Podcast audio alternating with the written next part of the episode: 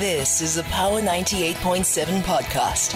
Now we're talking. Subscribe to Power 98.7 podcasts in iTunes or wherever you get your podcasts. There's more on power987.co.za. All right, it's just about 19 minutes after 12 midday, and we're going to start in the Western Cape. We've got Reagen Allen on the line with us. Reagen, of course, is the Western Cape Community Safety MEC. Now, 66 officers, they are LEAP officers, which is Law Enforcement Advancement Plan officers, have had to be fired.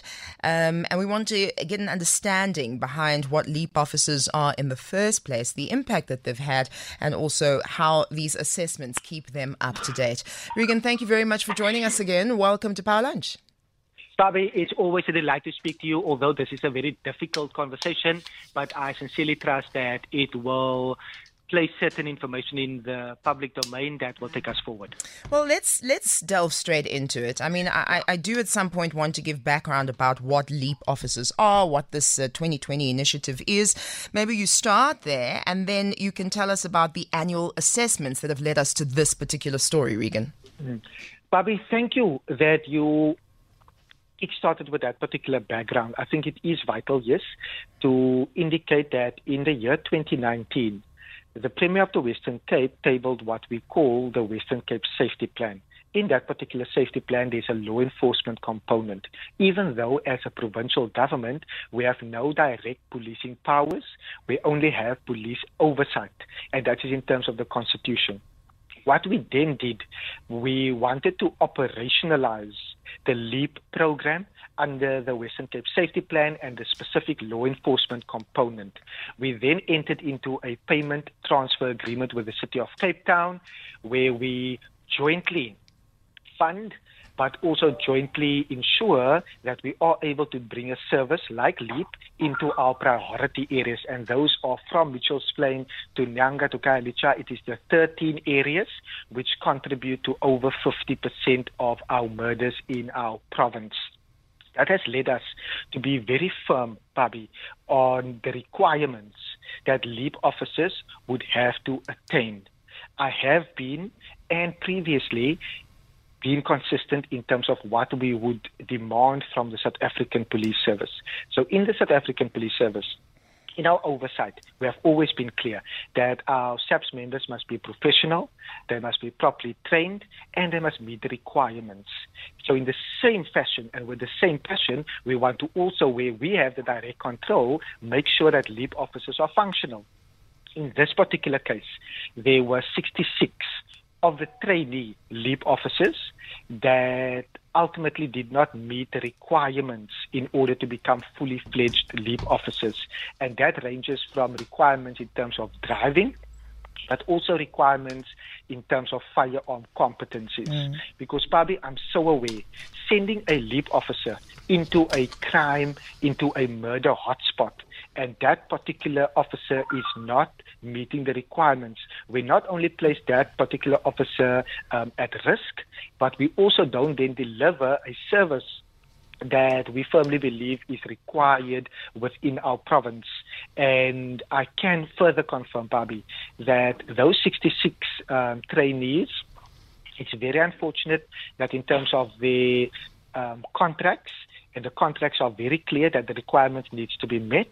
When that wasn't met, um, they had to then ultimately be released from the program because the the standard definitely needs to maintain public. So that's a bit of the background. We've also added additional training to ensure that they can actually meet the requirements and even after three attempts.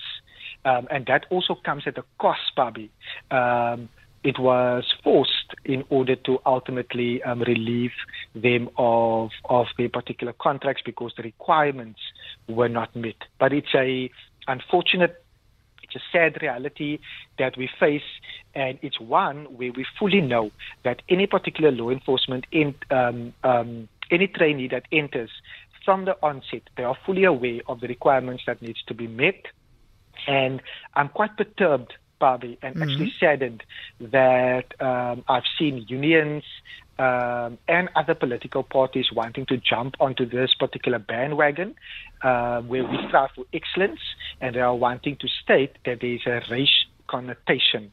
It's not based on race, it's not based on gender, it is not based on any particular matter that is outside of the requirements. It is purely because we want to ensure that LEAP uh, is a credible service, is a service that can actually, like I've indicated in previous interviews, over the last year, um, just took over 448 firearms off our streets. And we definitely don't want to place any trainee um, at risk um, because their lives are ultimately then uh, at risk as well. So, speaking of unions, the SA Municipal Workers Union, amongst other things, have argued that this termination should have been a last resort. Talk to me about the process to get to this point of making the decision to let 66 LEAP officers go. Thank you, because I wanted this particular matter and this direct question um, to be fully ventilated. So, thank you that you are bringing this in. Our processes and in our view, I firmly believe that all available options were explored, and that included the additional capacity, the additional training that was afforded. So we have undergone all of those processes to ensure that we can actually legitimately make sure that we release those um, officers because knowing um, Pabi, we would never want to release someone. We have we have literally invested. We have literally put funding aside for the training. So we would never want to release any particular person. So so to answer it very clearly, it was terminated after a lengthy process, and there was non-compliance uh, with regards to the operational requirements in terms of the contracts. So that is in their contract. And when there was non-compliance, even after there was three attempts per 66 trainee officers, um, and it is a very unfortunate one. But I have noted, Pabi, that uh, um, that SAMWU have written to the city manager, mm. um, and that we will definitely be responding um, to that particular set of correspondence. But from where I'm sitting, I'm even wanting to have that particular face-to-face conversations because I because I wouldn't want us to miss each other in the um, I mean the safety space where we state certain matters in the public domain that isn't accurate. So, so I would even be more than happy to have those face-to-face conversations uh, because I firmly believe the next batch of, of LEAP officers that are going to be trained from the very onset again they will be informed. These are the requirements. They signed their contract and they will undergone their training. And once they undergone their training and they have not met all the requirements, we will again still be making additional training available to ensure that we can actually bring them up to a standard that uh, that is expected. Uh, but everyone will be aware, and I would be taking up that conversations further.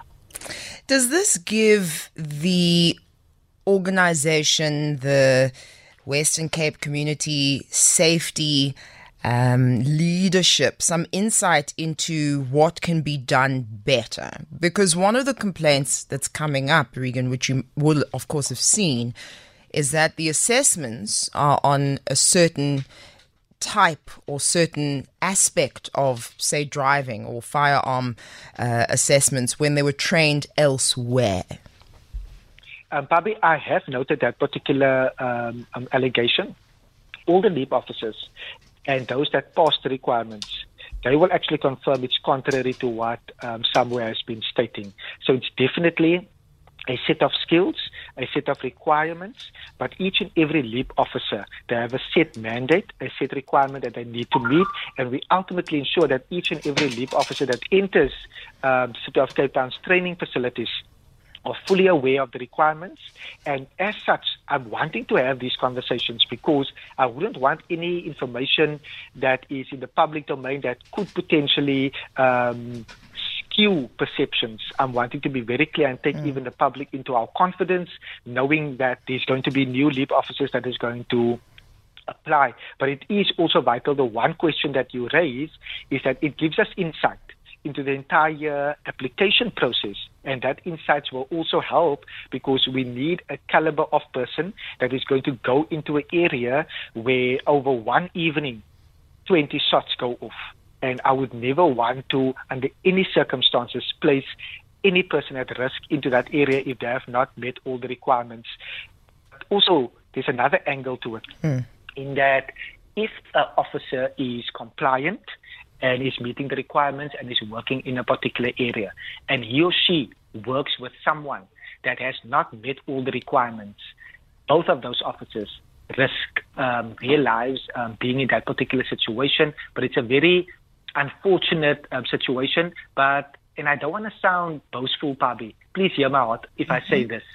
When we demand action from the South African Police Service when SAPS officers and recruitees don't meet the requirements. We are very adamant those SAPS officers must ultimately then not become officers because they have failed the training. They have not met all the requirements.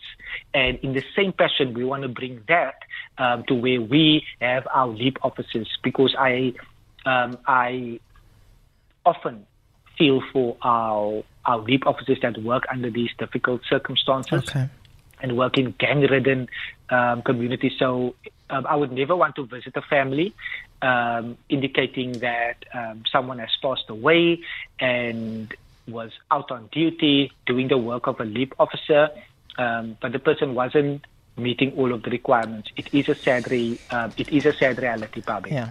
Absolutely. Well, thank you for the update. Reagen Allen, Western Cape Community Safety MEC. Once again, thanks for your time. You've been listening to a Power 98.7 podcast. For more podcasts, visit power987.co.za or subscribe wherever you get your podcasts.